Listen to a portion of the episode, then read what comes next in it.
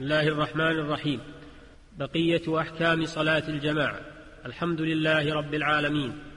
الصلاة والسلام على نبينا محمد الصادق الأمين. وعلى آله وأصحابه والتابعين لهم بإحسان إلى يوم الدين.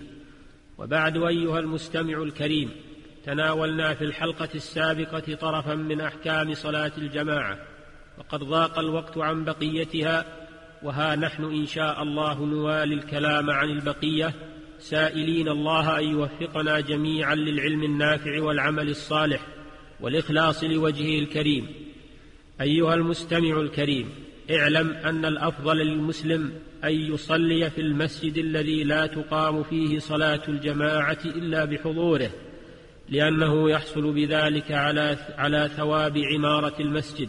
وقد قال الله تعالى إنما يعمر مساجد الله من آمن بالله واليوم الآخر ثم الأفضل بعد ذلك صلاة الجماعة في المسجد الذي يكون أكثر جماعة من غيره لأنه أعظم أجرا. لقوله صلى الله عليه وسلم صلاة الرجل مع الرجل أزكى من صلاته وحده وصلاته مع الرجلين أزكى من صلاته مع الرجل وما كان أكثر فهو أحب إلى الله. رواه أحمد وأبو داود وصححه وابن حبان. ففيه أن ما كثر جمعه فهو أفضل لما في الاجتماع من نزول الرحمة والسكينة ولشمول الدعاء ورجاء الإجابة لا سيما إذا كان فيهم من العلماء وأهل الصلاح. قال الله تعالى فيه رجال يحبون أن يتطهروا والله يحب المتطهرين. ففيه استحباب الصلاة مع الجماعة الصالحين المحافظين على الطهارة وإسباغ الوضوء. ثم الأفضل بعد ذلك الصلاة في المسجد القديم لسبق الطاعة فيه على المسجد الجديد. ثم الأفضل بعد ذلك الصلاة في المسجد الأبعد عنه مسافة فهو أفضل من الصلاة في المسجد القريب لقوله صلى الله عليه وسلم أعظم الناس أجرا في الصلاة أبعدهم فأبعدهم ممشى. وذلك بأن أحدكم إذا توضأ فأحسن الوضوء وأتى المسجد لا يريد إلا الصلاة لم يخط خطوة إلا رفع له بها درجة وحط عنه بها خطيئة حتى يدخل المسجد. ولقوله عليه الصلاة والسلام يا بني سلمة دياركم تكتب آثاركم.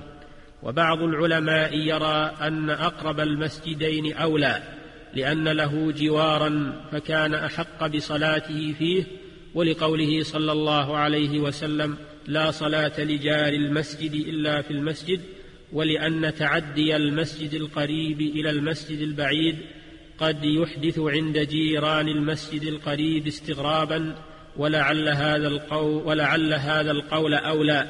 لأن تخطي المسجد الذي يليه إلى غيره ذريعة إلى هجر المسجد الذي يليه وإحراج لإمامه بحيث يساء الظن به.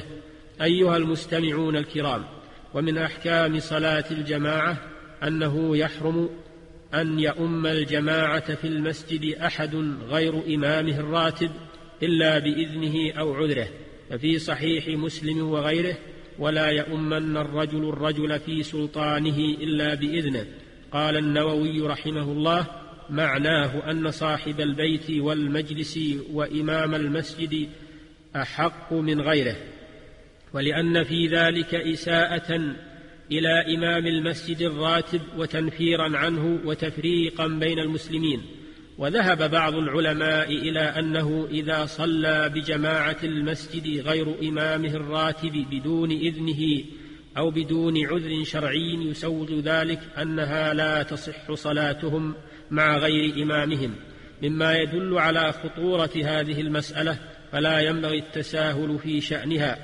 ويجب على جماعة المسلمين أن يراعوا حق إمامهم ولا يتعدوا عليه في صلاحيته كما يجب على إمام المسجد أن يحترم حق المأمومين وأن لا يحرجهم وهكذا يراعي كل حق الآخر حتى يحصل الوئام والتآلف بين الإمام والمأمومين فإن تأخر الإمام عن الحضور وضاق, وضاق الوقت صلوا لفعل أبي بكر الصديق وعبد الرحمن بن عوف رضي الله عنهما حين غاب النبي صلى الله عليه وسلم في ذهابه إلى بني عمرو بن عوف ليصلح بينهم فصلى أبو بكر رضي الله عنه وصلى عبد الرحمن بن عوف بالناس لما تخلف النبي صلى الله عليه وسلم في واقعة أخرى وصلى معه النبي صلى الله عليه وسلم الركعة الأخيرة ثم أتم صلاته وقال أحسنتم.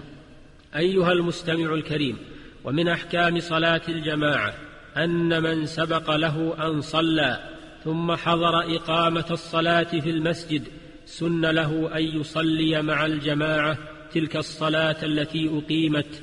لحديث أبي لحديث أبي ذر صل الصلاة لوقتها فإن أقيمت وأنت في المسجد فصل ولا تقل إني صليت فلا أصلي رواه مسلم.